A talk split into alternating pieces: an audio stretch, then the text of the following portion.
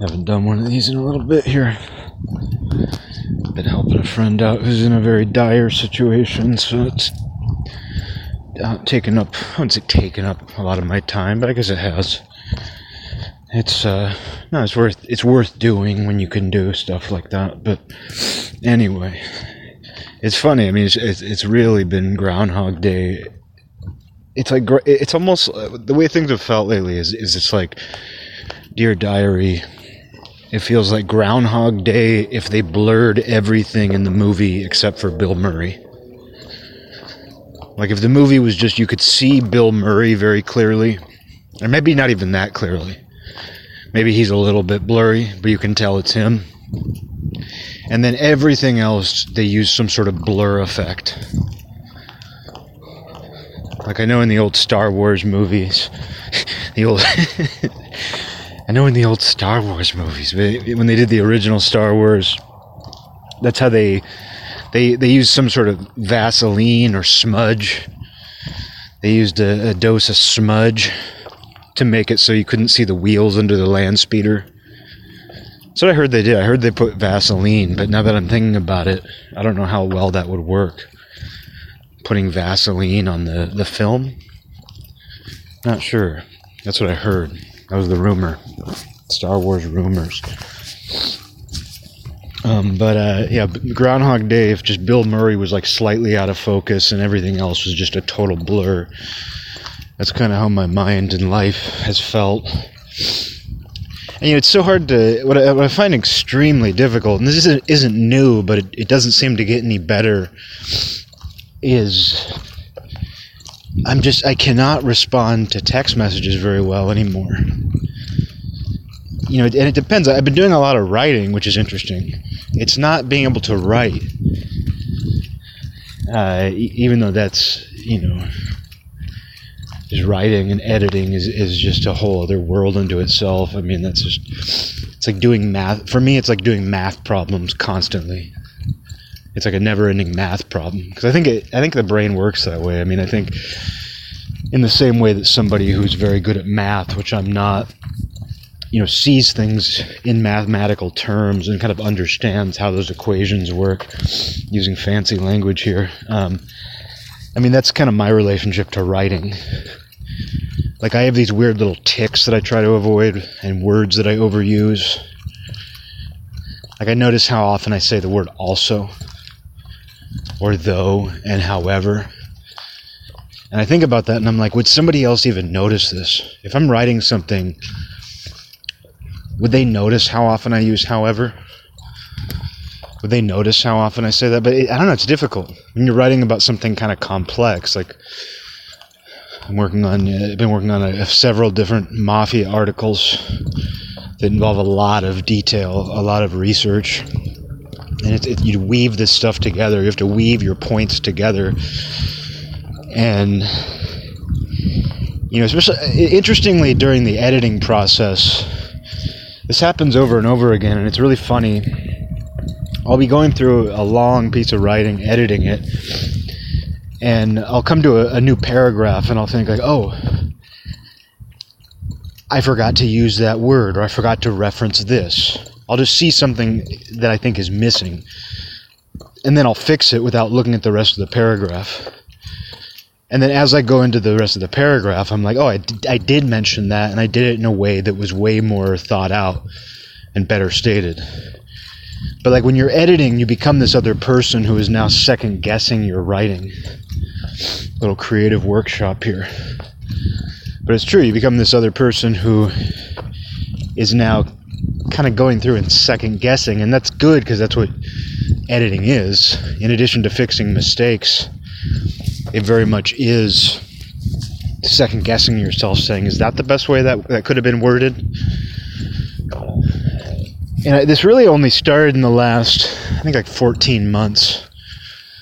A bit longer than a baby is in the womb, a lot longer.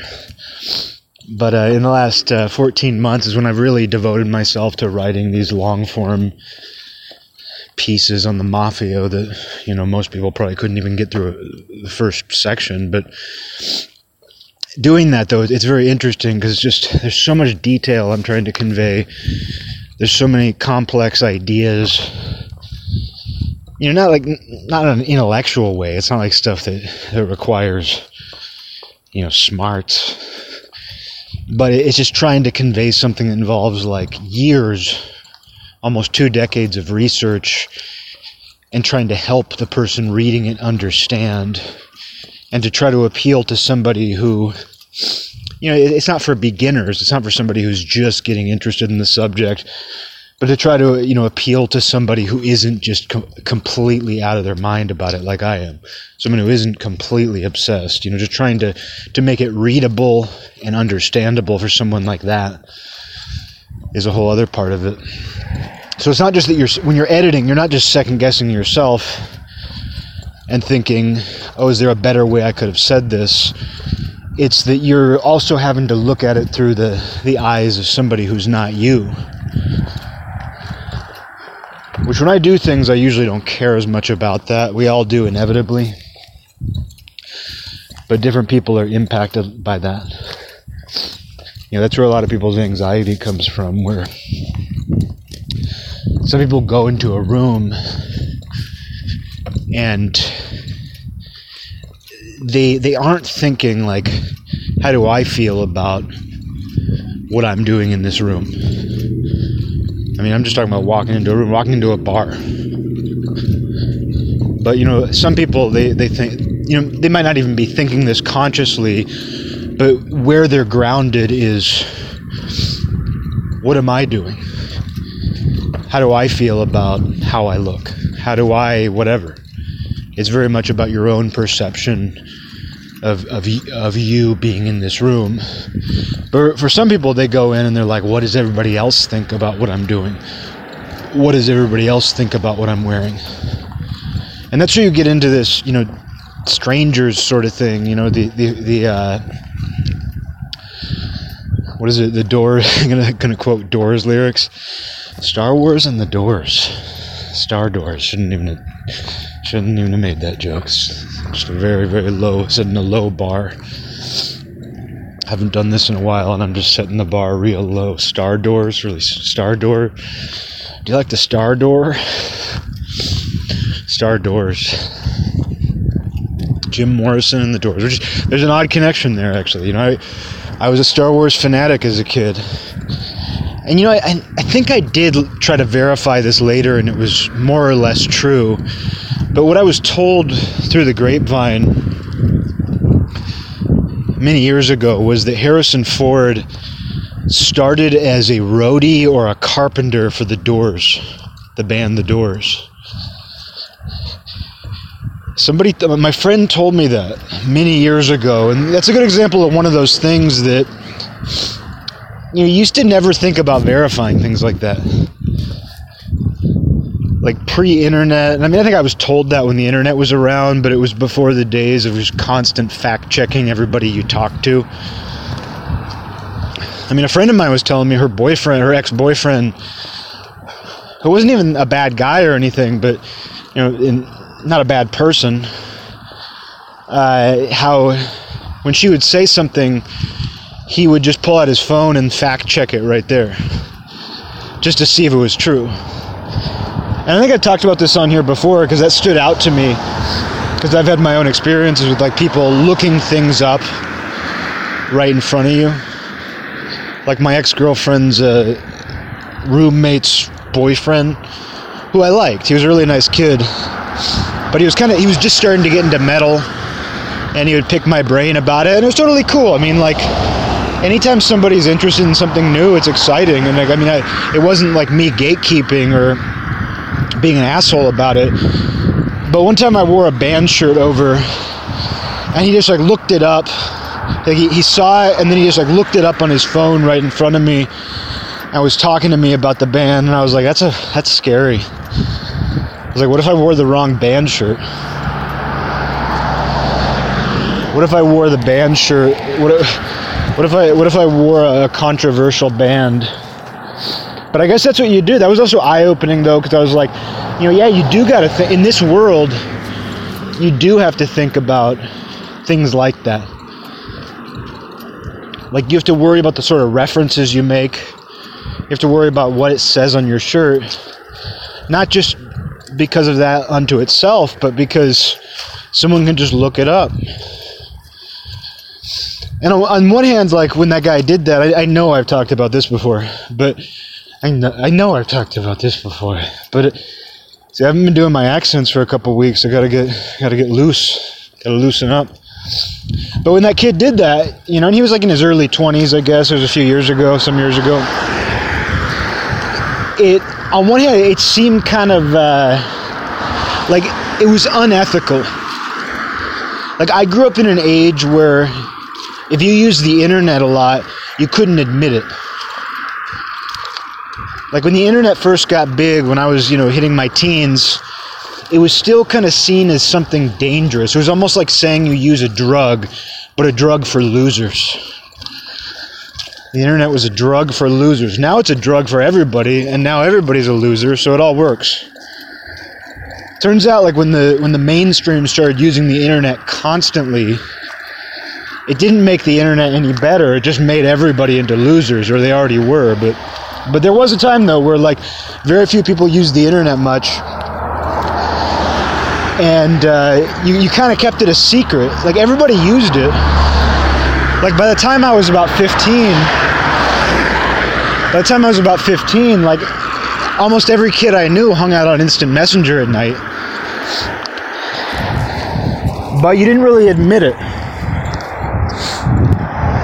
and you didn't have you know this this isn't an old man. Oh my day we didn't even have phones. I mean my friends had cell phones by high school. You know cell phones were around but but it, but the mindset was different. And i mean those phones you couldn't look things up anyway. They were truly just phones. You could text message and you could call. But it, the mentality was also different too. Because like let's say somebody told you something and it didn't sound right and it stuck in your head, you actually had the means to go home and look that up on the internet to see if it was true. And a huge part of the internet was devoted to that. You know, some of the most popular sites early in internet history, some of the most popular sites early in internet history were, um, you know, Snopes, urban legends. You know, they were they were about disproving myths so that, that was in the air. But it, my point is, if I can eventually get to it, is just the mindset was very different of people. Like the people's mindset was very different. Where if somebody told you something, like even if you didn't believe it, you kind of didn't care. And you didn't really see the, the point in looking it up. And the only time I remember doing that is that story I've told here on here before, like every story, where um, it's the Bible. You got to read the Bible multiple times. You got to you got to reread the Bible. You got to hear my stories more than once, a hundred times until you learn them, until they until until they're your parable. Can't even get it out. Until they're your parables too. It would have been funnier if I didn't laugh, but uh, would have been funnier if I didn't laugh. But anyway, the only time I remember like really looking something up was if somebody told me I was wrong about something that I knew was right. Because you had incentive, you had a little fire in you to look it up. But I, I, told that story about being on the bus, going to this film class in junior high with two of my friends, who uh, one of them would always, he was like the other guy's lackey, and he would always take that guy's side. Like these two friends of mine, like I was a stubborn idiot don't get me wrong. But one of these guys was really opinionated, and the other guy would always take his opinion. And so, eh, because we are like three teenage boys on the bus, we would just bicker. And they would gang up on me. But one particular time, I used the word Celtic. C E L T I C. Celtic and w- the opinionated one goes, "That's you're saying that wrong." And I said, "What?" And he goes, "It's it's pronounced Celtic. Pronounced Celtic." And I said, "Yeah, the, they call the basketball team that, and maybe you can pronounce it that way." But I was like, whenever someone talks about Celtic culture, they say Celtic, and like, and, and keep in mind, I wasn't telling him he was wrong he he had attacked me for pronouncing it Celtic and not Celtic. and I, I never forgot. I forgive, but I don't forget because I never forgot this because I, in the moment I just I knew that it's not that he was it's not that he was wrong for also using the pronunciation Celtic.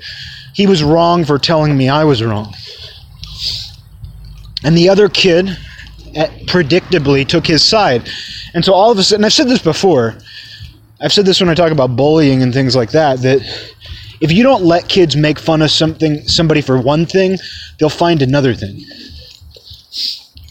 So like, oh, kids aren't allowed to make fun of each other for being fat. Okay, that's good. That's nice.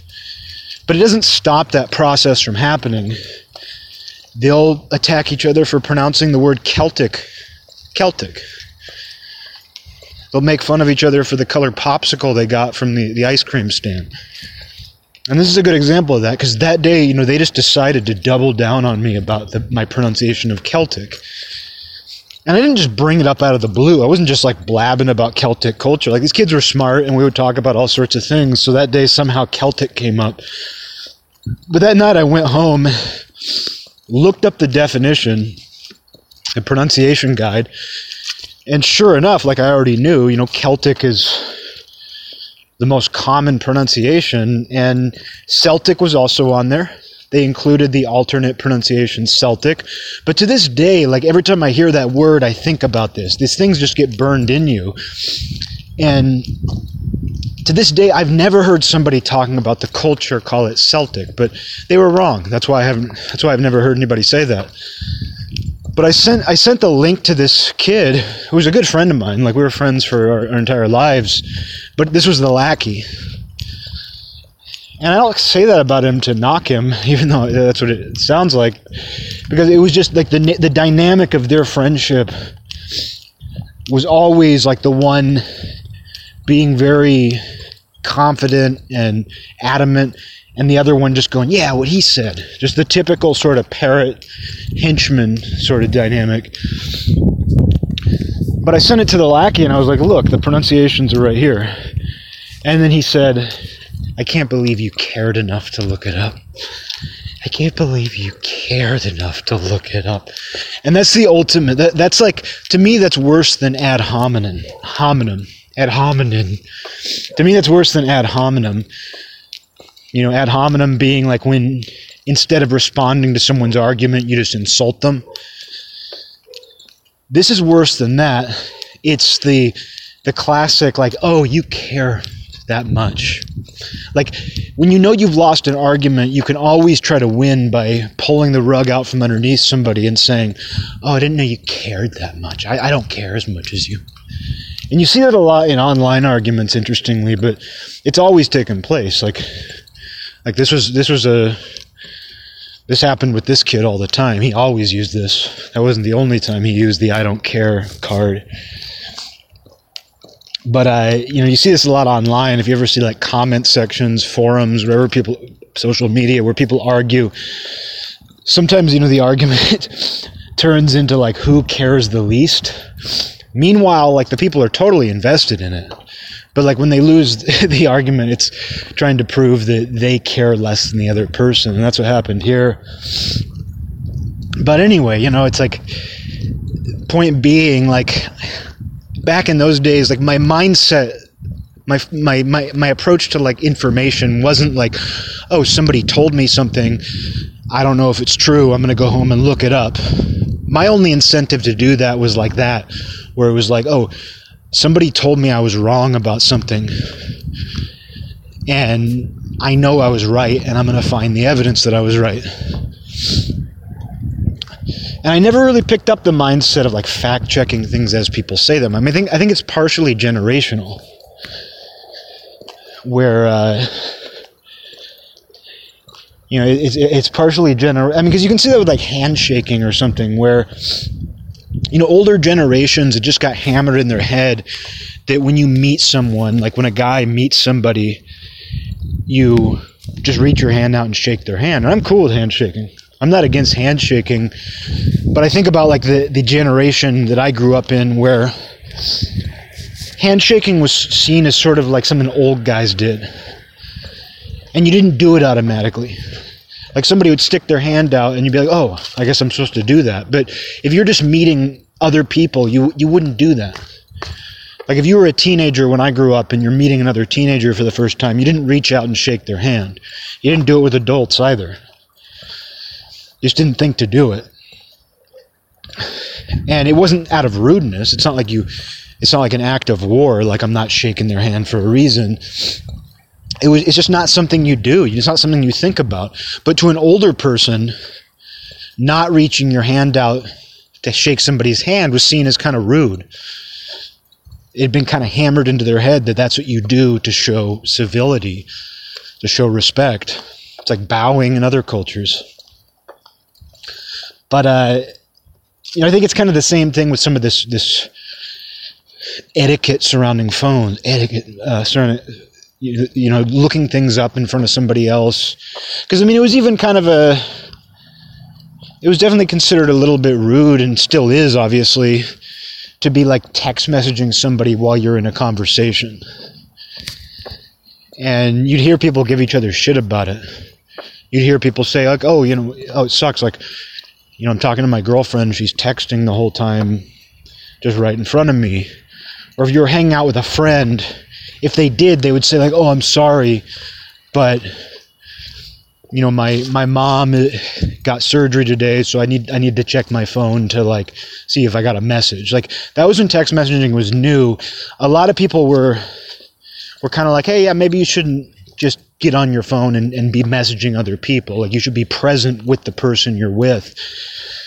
But i've noticed that's gone out the window because that stuff was never really defined it was kind of like drawing from a an older version of politeness but people also just got so immersed in in the phone and everything that I think it just pulled them in, and, and then everybody started doing it, so everybody kind of understands. And I mean, even I do that.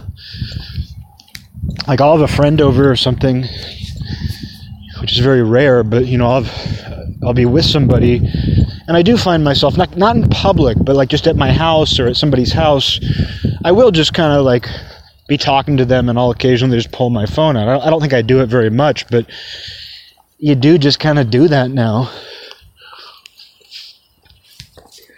But still like I think being my generation, like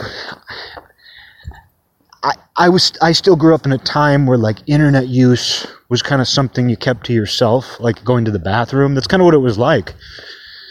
Like you didn't admit to using the internet very much, even if even if everybody you knew did.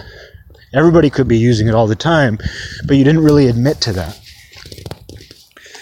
and then uh, like like my generation got to experience you know maybe the first generation of teenagers i mean probably the first if not close to it that actually had text messaging and you know these these convenient little cell phones but I, but you couldn't do much on them you couldn't look things up you weren't in the mindset of looking things up and so back to Han Solo.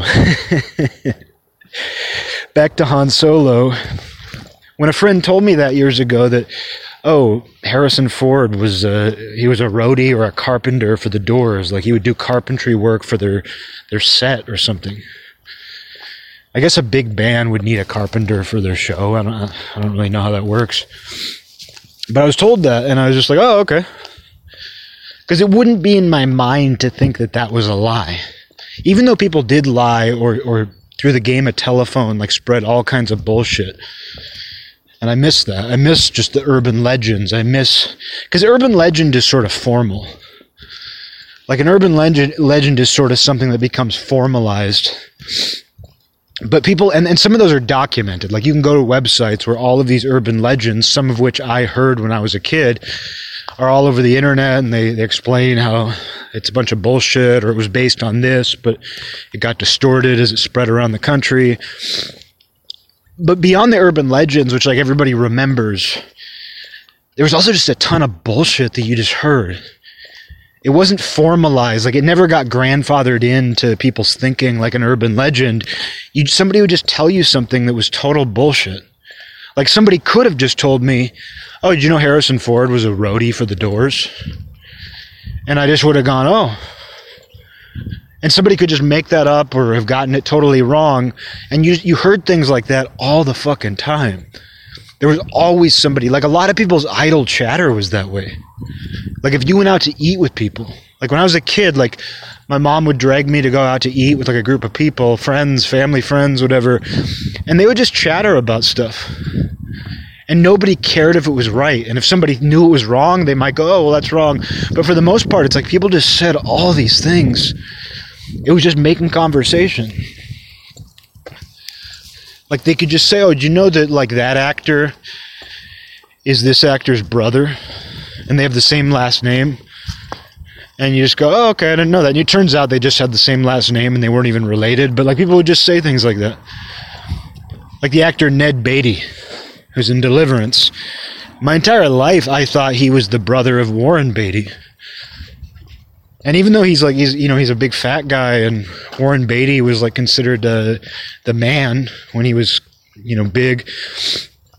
Just in my head, like I was like, oh, they, yeah, they kind of look like brothers. I'm pretty sure they're not, unless I'm spouting something wrong right now. I'm pretty sure I found out later they weren't. Like I actually went to look it up because I spent years. I was just like, oh yeah, Warren Beatty's less famous brother Ned, who was in who was the guy who gets violated by rednecks and deliverance. And I, I even remember having a conversation with my friend Nick about that. You know, we were, both of us were big fans of the movie Deliverance, which when you say that to people, it's funny. Like, I know I've talked about Deliverance a lot on here because when you tell people you're a big fan of the movie Deliverance, they immediately go, oh, you must love male rape scenes. They think that, like, you, you like it for some sadistic reason.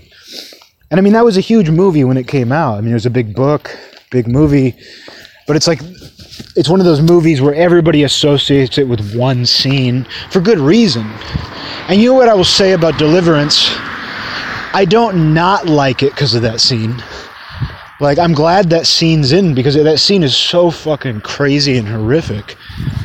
The fact that they made that scene and and how how well it came across. I mean, that's a fucking horror movie. That's like that's a short little horror movie right there. But when you tell people you like the movie Deliverance, they're always just like, oh, you know, uh, I guess you like horrific male rape then. But anyway, uh, I thought Ned Beatty from Deliverance was Warren Beatty's brother, and like talking to my friend Nick about it, just being like, oh yeah, you know, Warren Beatty's brother and just being like, yeah. Found out recently, probably since then, you know, in the last 10 years maybe, they're apparently not brothers. I don't even think they're related. I should I need to double verify that. Um, but you just you would th- you would think things like that and then you would tell people things like that. Like it's not like anybody told me they were brothers. I don't think anybody like sat me down and said, "Oh, you know the guy who gets raped in Deliverance, the big fat guy, the big fat guy." Uh, did you know he's Warren Beatty's brother? It's not like anybody told me that. It was just something that, like, I tried to do that equation in my head, thought that was the case, probably told other people. I probably told my friend that. Because people just said things. They didn't think about it getting verified, but I miss that. Because it didn't really cause any harm. You know, we live in this age of like fact checkers and misinformation, disinformation now. But a lot of that stuff doesn't cause any harm. Like, even if it's about something serious, because you would hear horrible stuff too. You know, a lot of urban legends and a lot of just bullshit that people spewed back in the day. A lot of it was uh, stuff that could get you riled up. Like, oh, there was a guy who used to kidnap kids who lived in that house and he would hang him upside down. You, know, you hear things that make you go like they would, they would make you question huma- humanity.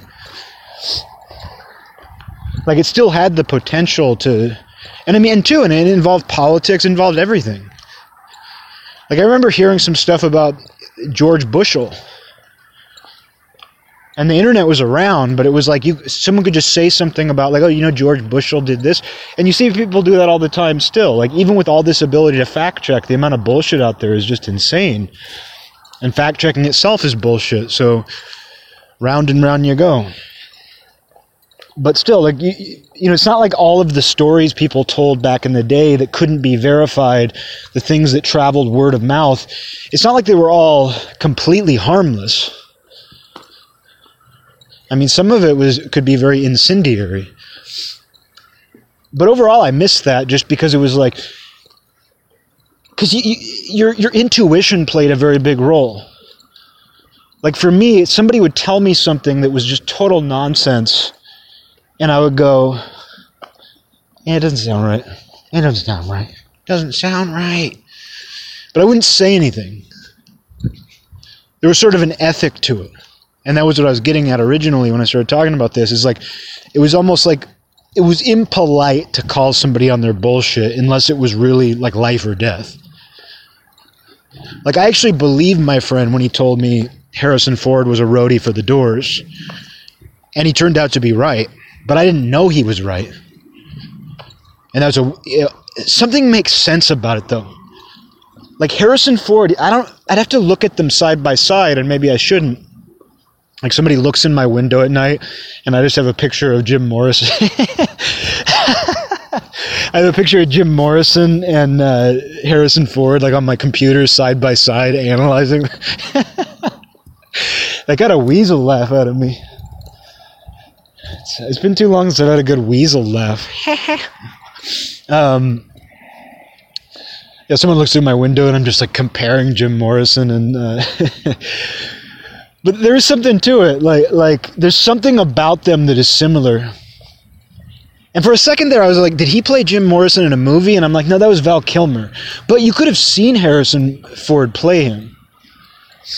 But something clicked. Like I was like, that makes sense somehow. It kind of goes back to what Miles said years ago about how like if somebody looks like somebody or something, they take an interest in it. Like he was telling me how this friend of ours had started watching a TV show, and I was like, why? This is the sort of gossip we talk about, but I was like, why is he watching that? It just seems surprising. And he was like, oh, somebody told him he looked like the lead actor, so he wanted to watch it.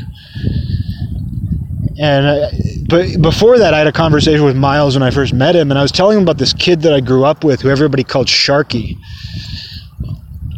Later, he, he went by his normal name, but when I when he, I was a little kid, people called him Sharky. And the reason was because he was really interested in sharks. And I told Miles that, and he goes, Did he also look like a shark? And I said, You know what? Yeah. And he was like, There you go. He got interested in sharks because he, he looked like a shark. Maybe maybe Harrison Ford, like he could see the similarities between himself and Jim Morrison, so he became a fan of them and therefore a roadie or carpenter, whatever he was getting out, getting pretty out there here, but I think it's there's some truth to it. But anyway, uh, I, I, even if I had a phone though, and somebody told me that, I wouldn't check it right in front of them, because like I was just saying, like even before cell phones, BC, even even during the BC era, you somebody could tell you something that you thought was a lie, or just they got it wrong, and it wasn't considered polite to call them on it if it didn't really matter. You didn't have to believe it, you didn't have to go along with it, but you didn't go, that's wrong.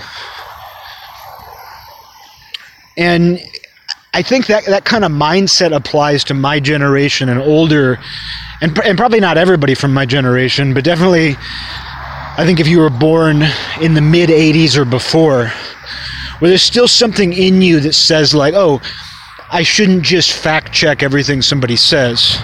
Although, to be honest, like the examples of people doing that that I've heard of are a lot of uh, people like in their 40s. Like my friend who told me her ex boyfriend did that to her, he was like 45. I'm like 45 so it, maybe it's not as generational as I think, but well, you know, you know what though, I, I have a theory about that that I've discussed, which is this is my theory, which is it depends on like when you started using this stuff. Like I actually think that some older people who grew up without the internet and cell phones have the etiquette with it and use it in a similar way to the way that like Gen Zomers, Gen Zers Gen Zers. I, I actually think some older people are more like young people in that regard. Like, because young people, they were just born into it. There's no politics of cell phone use. They're all on it all the time. It's always been there. It's what they know. So there's no shame. Like, I even noticed that with a younger relative of mine who's, you know, I think still part of my generation, but, you know, seven years younger and she's very she's a very polite person a, a, very i think she uses all of that stuff very appropriately uses technology appropriately which is an interesting thing to say about somebody. But i ha- one thing i've noticed about her though is she is more willing to discuss what she sees on social media or show somebody something on social media than i feel like my generation is. Like like she'll she'll say like oh i saw that thing you posted. Whereas like like i remember when people first started using facebook like being out to drink with people and they'd be telling a story that they had posted about like five times on social media and being their friend on there i saw it. I saw it. And it again gets back to this sort of etiquette thing where you don't say to them i saw it on your social media I saw it on your social media. You didn't you just listened to the story in person. It was like you were living in two realities. That's kind of how the early internet was, especially when people started getting connected on there through social media. It was like people would say things they already said to the a general audience that you were a part of. But if you were at a bar with them and they started launching into a story about it as if you hadn't seen them talk about it online, you kind of kept it to yourself you kind of just went like, oh yeah. It, very similar to what my mom taught me about birthday gifts. She was like, if you if you have a birthday party and your friend gives you something you already have or don't want, pretend you don't have it, thank them, and then you can you know return it later or something. But she's like, it's more important that like, you know, I, I didn't realize what she was doing at the time, but it's like she was teaching me it's this isn't just about you getting things. This is also about how they feel giving you something. And that's important because that's what it's about. It's the exchange. I mean, she, you know, my mom was very enlightened without trying to be. And it was like she understood, you know, that Buddhist quote that I've talked about on here, where the enlightenment is in the exchange. The enlightenment wasn't me receiving the gift, it wasn't the value of the gift. It wasn't how I felt about the gift, if I had it already, if I wanted it. It wasn't even about them spending money and choosing a gift, although it is, but it, it's about how they feel giving a gift to me because they like me and me feeling liked or or whatever that is. It doesn't have to be liked, but it's like it's respect or something. is respect is something. But that's still, it always stuck with me. Because I've been to birthday parties. I've been to birthday parties as a kid where somebody got a kid an action figure or something that they already had, and they was like, "I already have this." And I remember because my mom had already taught me not to do that. I remember cringing inside. I think I remember once actually like saying to the kid, "Oh, don't say that. Don't say that." Because that's a, a, very helpful little lesson. You know, it's a it's a very helpful little lesson in life just to be like, oh, thank you.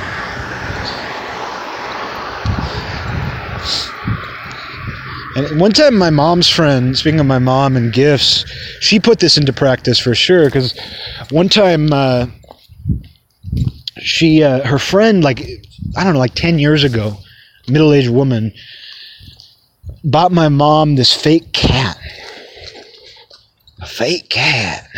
It was like this stuffed fake cat that was life size, and it, it wasn't taxidermy. It was fake. It was a totally fake animal. It wasn't a stuffed animal.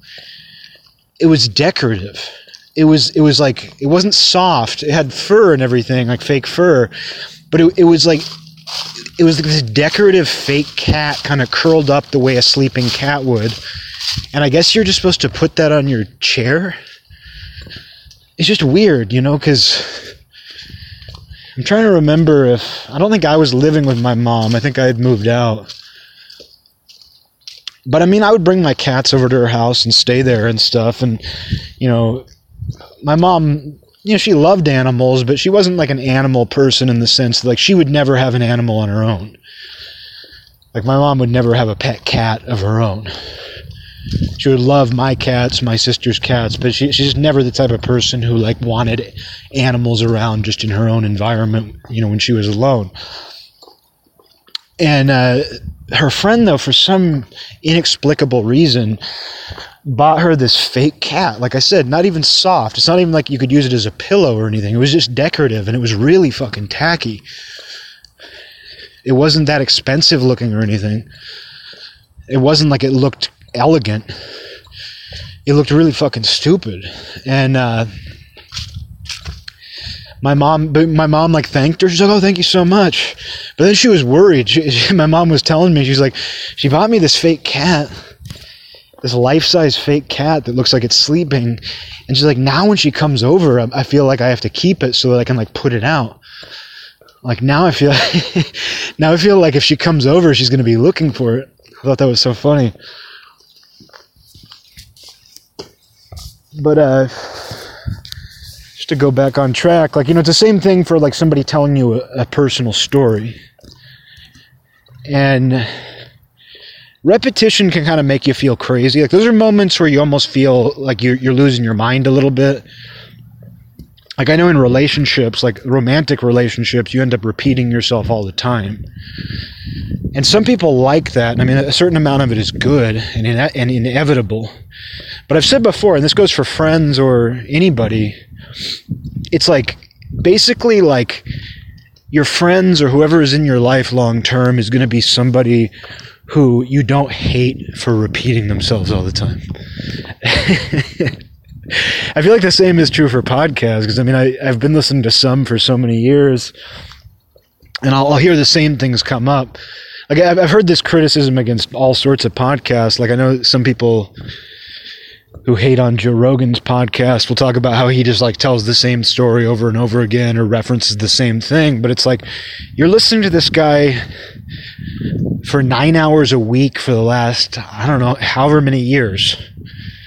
This guy is doing three hour episodes, you know, multiple times a week. And, you know, that's what, nine hours a week. You've been listening to him for five, ten years you're going to hear the guy say the same things over and over again, right? It's just inevitable. And I mean, it's the same thing for friends or anybody. Like, I'll have conversations with good friends of mine where they'll suddenly start launching into a story that I've heard, you know, a hundred times, but you know, there's a there's a reason why they're your friend, and you can just kind of listen to it again, and maybe it's a good enough story, you know. But I do it. I mean, obviously, if, if you have paid even just a little bit of attention to this thing, what I do here, it's mostly just a collage of the same stories in different order all the time. But I've said that before. Like basically, like the people that you end up at the end of basically lo- like like love means not hating a person for repeating themselves all the time. And uh, but also you know it's just part of uh, part of civility is when you're spending time with somebody like saying like oh because, honestly well the reason i bring up the gift thing is because like when somebody's telling you a story that you've already heard and you say you already told me this you immediately notice this dissonance like you've immediately hurt their feelings like even if they know that they're telling you the same story they've told you before it still like hurts to hear that. it, it, still hurts people's feelings. It, it, just it just causes like a disruption to hear somebody go, "I've already I already know this story. You already told me. I know this already." You know, it just it causes like this this problem. And it's more polite just to listen to the same story up to a point. But in the age of social media, it was interesting because that that used to only happen with people you knew if they had told you that story personally. Like if somebody was repeating themselves 20, 30 years ago, you only would have been hearing it for a second time because they personally told you the first time. But in the age of you know the internet and social media, it's like here's this thing that they've broadcast in some form out to like their entire network of people. And when people started checking that stuff all the time, every day, there's a good chance that every single person they know already knows. Already knows. And so you you would so it was like this sort of politeness where somebody's doing that and you're like, "Oh, I already know this." But like the gift thing, it's not just about you. You know, in the same way that like even if somebody's getting you a gift you don't want or already have, it's not about just you getting that thing. It's about the exchange. And I think it's kind of the same thing when someone tells you something they've already told you or tells you something that they already broadcast to their whole social network. Like there's sort of an exchange taking place. And it doesn't really matter what they're telling you or what they're saying. There's it's it's kind of like this connection. It's there's there's something going on there. But we never really established etiquette about that. And just uh, you know, my generation, I think, grew up when that sort of thing should be established, but we still kind of had the old mentality. And so I think there's many of us, even people like me who who've been online for you know 20 years now, over 20 years. Uh, like even someone like me who kind of came of age with that stuff becoming available, I still have a great deal of reservation about like acknowledging like something somebody posted online. It's it's almost like another univ- universe we existed in. And like and I notice with younger generations though they're less reserved about that. Like my little sister.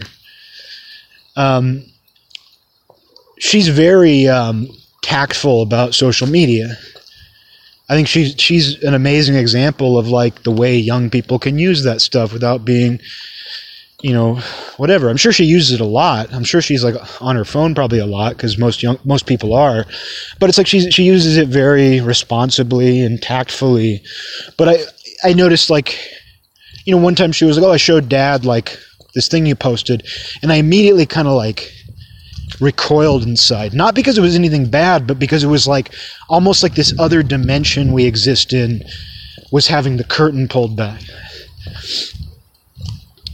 And I think I also grew up in a time where like you pretended like because I mean it, used to even happen with like instant messenger like when everybody from school would be on instant messenger and you'd be talking you'd like you'd, you'd see them the next day but almost act like you hadn't been talking until midnight it would happen with girls because like I, you know, I was just this, you know, you know, girls weren't terribly interested in me when I was in high school, but I was friends with many of them, and you know, got along. And like, there were some though where like we would actually have these like really interesting and interesting and like insightful conversations and you'd, you'd see him the next day and like say hi and talk and everything. It wasn't like you pretended not to know each other, but it was like that you were just back to being these two regular kids. You were back to just being like an awkward boy and girl in high school. But meanwhile, like you'd be on instant messenger and your brains are just like in their own element, just like sharing ideas and thoughts. And that was always interesting to me. I mean, it would happen with fights and shit. Like I remember getting into an online argument with one of my good real life friends. And then the next morning for the first class, like we had to sit next to each other in math, back to math. And we just kind of acted like it didn't happen. Like we had been insulting each other the night before. But we had to sit down at 8 o'clock the next morning right next to each other. And we sat next to each other because we're friends. But we, we just kind of sat down. And then, you know, within a few minutes we were talking and joking and stuff. But it was just it was like in this other dimension we had a battle last night. And you don't acknowledge the other dimension.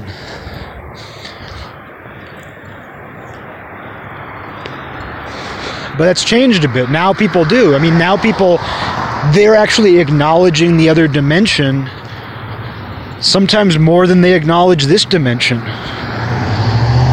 They've brought that dimension into this dimension and now they just completely overlap. And so when somebody fact checks you, it's not just that that's rude. Wooed. It's not just it's not just that it's rude when somebody tells you something for you to like look it up and verify it in front of them. And and it's not that it's rude if somebody's wearing a band shirt and while you're standing right in front of them you look up the band. It's not that that's actually rude. It's just that it still to me kind of feels like this other dimension it still feels to me like, oh yeah, that's something that we don't really talk about here. Here. We don't access the other dimension in front of other people.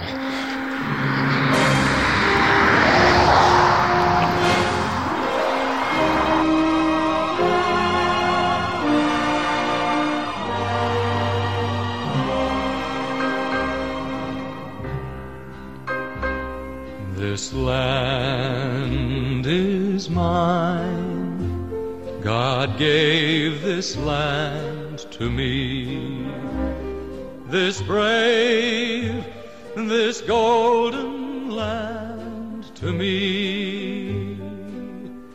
And when the morning sun reveals her hills and plains, I see a land where children.